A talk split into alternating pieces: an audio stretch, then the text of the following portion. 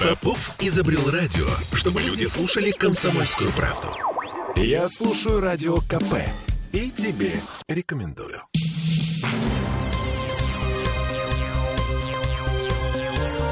Темы дня. Резня во Всеволожске. Рецидивист убил свою бывшую на глазах у ребенка. Причем инцидент произошел в детском досуговом центре. Заведение называется «Пазл», это на Заводской улице. Мы вернулись в петербургскую студию радио «Комсомольская правда». Я Олеся Крупанина. Я Дмитрий Делинский. Для начала несколько слов о том, как все это было. В воскресенье около часа дня некий мужчина поткнул нож в грудь 35-летней женщине, работавшей в батутном центре. Судя по всему, это была хозяйка батутного центра. А все это произошло на глазах у ее 11-летнего сына. Пострадавшая вместе с ребенком э, добежать до соседнего компьютерного клуба. Там ей вызвали скорую, но спасти ее не удалось.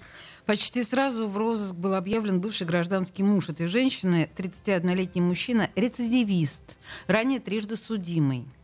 Что между ними произошло, разбирался наш коллега Дмитрий Рождественский. Дима, привет. Добрый вечер, коллеги. А, слушай, ну давай начнем с вопроса, кто убийца, потому что там, ну вот какая-то запутанная история. Есть сведения, что это был аниматор из того же детского центра. Да, все верно. Это детский аниматор, который убил, собственно, непосредственно свою начальницу. Но при этом между ними последний год-полтора были отношения любовные. Вот. А эта женщина изменяла своему мужу с этим э, гражданином. При этом изначально мужчина, э, вот этот убийца, он работал дворником, просто так вот захаживал в этот детский центр выкинуть мусор, но вот на, перекинулся парой слов с начальницей своей будущей, э, попили они кофе, и как-то закрутилась, завертелась вся эта романтика. Угу. Хорошая романтика. А, я не понимаю, как может быть аниматором в детском центре э, человек с тремя судимостями? Вот. Я даже уточнил, их было четыре. За кражу, за угон, за взлом кварти- в квартиру и что-то там еще было интересно. При этом он еще скрывал то, что он употребляет наркотики. По словам э, других сотрудников этого самого детского игрового центра, они анонимно мне рассказали то, что он в открытую говорил, да, я вот как бы принимаю в том числе поэтому он и был всегда таким жизнерадостным, общительным, э, что понравилось, кстати, вот этой женщине, э, директору детского центра.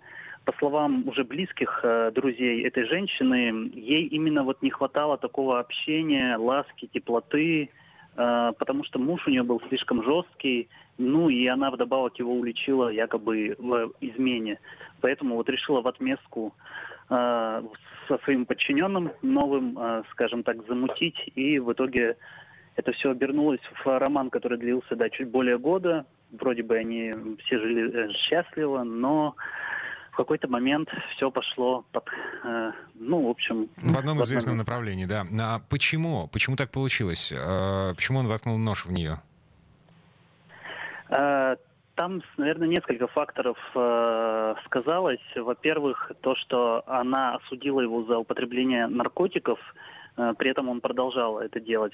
Во-вторых, э, когда об измене узнал муж э, этой вот начальницы, они в итоге начали э, ссориться и доходило до драк, что муж приезжал э, в детский центр, э, караулил этого ухажера-любовника, ну и мутузил его, собственно, э, с помощью, не знаю, коллег, друзей, либо сам самостоятельно. Этот любовник, э, ну, с четырьмя судимостями, он не робкого десятка, поэтому он в ответ царапал его машину, не, не, не дешевую, и еще даже дошло до того, что он пытался поджечь а, такую пристроечку, сарай а, у этой семьи. В общем, был дом во Всеволожске частный, и вот пристроечку он поджег в сарай. И все это привело к тому, что уже женщина не выдержала и написала заявление в полицию на любовника, несмотря на то, что, ну, по словам, опять же, друзей, ей было хорошо с ним, но вот, вот эту угрозу, поджог, она восприняла реально, поэтому написала полицию. Ну, ухажер не стал отпираться, он сам яв... явка с повинной у него была, и он э, признался то, что да, вот я ревную, хотел пригрозить и мужу, и своей любимой, но в итоге они окончательно э, перестали общаться, и вот спустя месяц затишья он пришел э, снова в детский центр, куда ему запретили являться, и совершил там убийство. Как скучно мы живем. Погоди, тут не до шуток. А, Нет, ну... Тут совершенно явно недоработка полиции. То есть а, они просто прикрыли уголовное дело а, после того, как он сказал, ну да, ну взревновал, ну с кем не бывает. Я правильно понял? К сожалению, да, не ясно, чем все это закончилось. Я так понял, э, какой-то мировой, в общем, э, это никак действительно ни во что не вылилось. При этом э, дополнительно, как мне говорят близкие подруги вот этой женщины убитой, то, что она уже писала заявление в полицию, в том числе за побои и угрозы. То есть различные там были другие моменты, на которые стоило бы обратить внимание, вот это бытовое насилие. Но, как известно, у нас это мелочи житейские. Угу. То есть э, рецидивист, наркоман, э, ну как бы человек официально находящийся в зоне риска, на него пишут заявление э, и мировая. Нормально, да? Ну, э, мы а, вообще такие ситуации мы видим регулярно. Кое-кто рук лишается, а кое-кто и жизни, Дима. Это вот просто мне в этой ситуации интересны две вещи. Во-первых, пострадает ли кто-то из э, полицейских, которые, ну, по сути дела, действительно не доработали. А во-вторых, что сейчас с э, убийцей непосредственно? Он задержан, что там дальше? Взбучку полицейским устроит или нет, э, пока не знаю. Об этом не сообщают ни источники, ни официально МВД. А собственно, убийцу разыскивают. А, его разыскивают. Ходят различные слухи. Да, он сбежал, вот буквально одна минута, да, он садил нож в грудь по, по своей любовнице, то есть своей начальнице, и убежал. За ним пытался побежать паренек, потому что это все произошло на глазах у сына. Одиннадцатилетний э, ребенок. Э, битый, да, да, да, да. Мальчик в истерике, окровавленный, да, вот э, плачущий побежал за ним, но в итоге успокоился, его вернули назад к, к матери, которая умирала у него на глазах. А, да, ходят слухи то, что этот самый убийца-наркоман, он э, может что угодно сейчас на себя наложить руки, э, скрывается он э, непонятно где, в социальных сетях его нет уже полтора дня, то есть на звонки он не отвечает, с родней он никак не связывался. Э, ориентировки по старинке по всем отделам МВД города и Ленобласти, так что осталось только ждать, видимо. Лег на дно, я так понимаю. Угу. Дим, спасибо. Дмитрий Рождественский, наш коллега, который разбирался в э, убийстве произошедшем в детском, я подчеркиваю, в детском центре во Всеволожске. Рецидивист с тремя, даже с четырьмя судимости э, работал э, аниматором в детском центре. Э, спасибо, Дим. Но тут я на самом деле не знаю, что меня волнует больше в этой ситуации. Детский центр рецидивист, который на свободе, который угрожает на самом деле нормальным людям еще, ну, то есть неизвестно в каком он состоянии, что он будет делать дальше. Или судьба того мальчика, 11-летнего, на глазах которого убили мать и на, на глазах которого она умирала. Я не представляю, представляю себе, какая-то чудовищная травма. Мы будем следить. А тут у нас еще одно происшествие. Девушку с гранатометом задержали в еще одном пригороде э, Петербурга, в Мурино. Девушка с гранатометом. За... Нормально, да? В общем, утром сегодня около магазина на проспекте Аветра в Балтике э, девушка с, гранат... с гранатометом на кто Короче говоря, кто-то позвонил в полицию, на место происшествия вы... выезжали, э, выехали взрывотехники Росгвардии. Давайте слушать, что говорит по этому поводу э, шеф пресс-службы Петербургской Росгвардии Алексей Данки. Специалисты взрывотехники ОМОН «Бастион» Главного управления Росгвардии по Санкт-Петербургу Ленинградской области выехали по заявке полиции в город Мурино, где около 9 утра неизвестная гражданка находилась возле продуктового магазина на проспекте Авиаторов Балтики с предметом, похожим на гранатомет. Осмотрев данный предмет, специалисты ОМОН Росгвардии установили, что это пустой контейнер от переносного противотанкового ракетного комплекса «Фагот», не представляющий опасности. Ну и к сегодняшнему вечеру появилась любопытная версия. Якобы нетрезвая девушка с утра пошла хоронить кошку на пустыре на ветра в Балтике. Хоронить кошку. Выкопала там э, э, ямку, в ямке нашла тубус от гранатомета и пошла с ним в магазин за следующей порцией алкоголя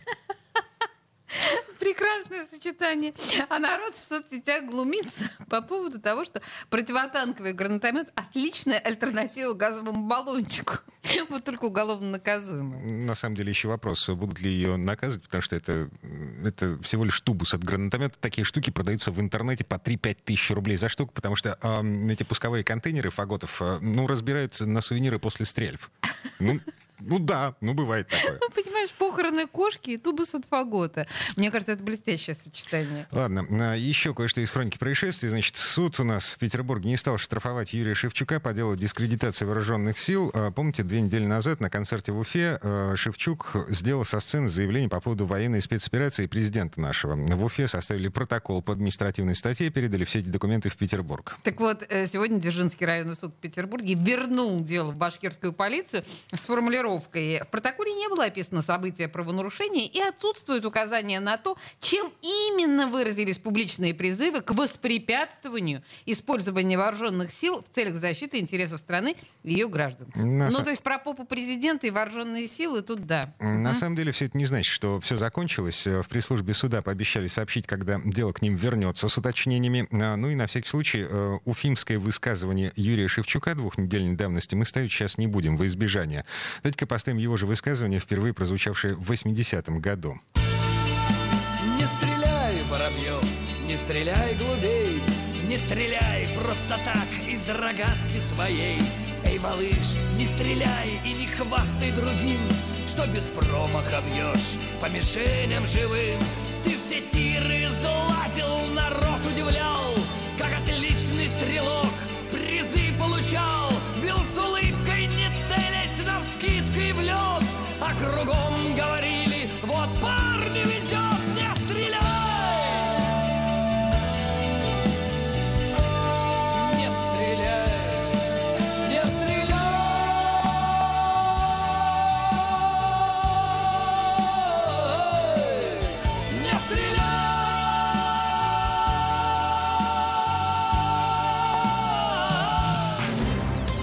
Темы дня.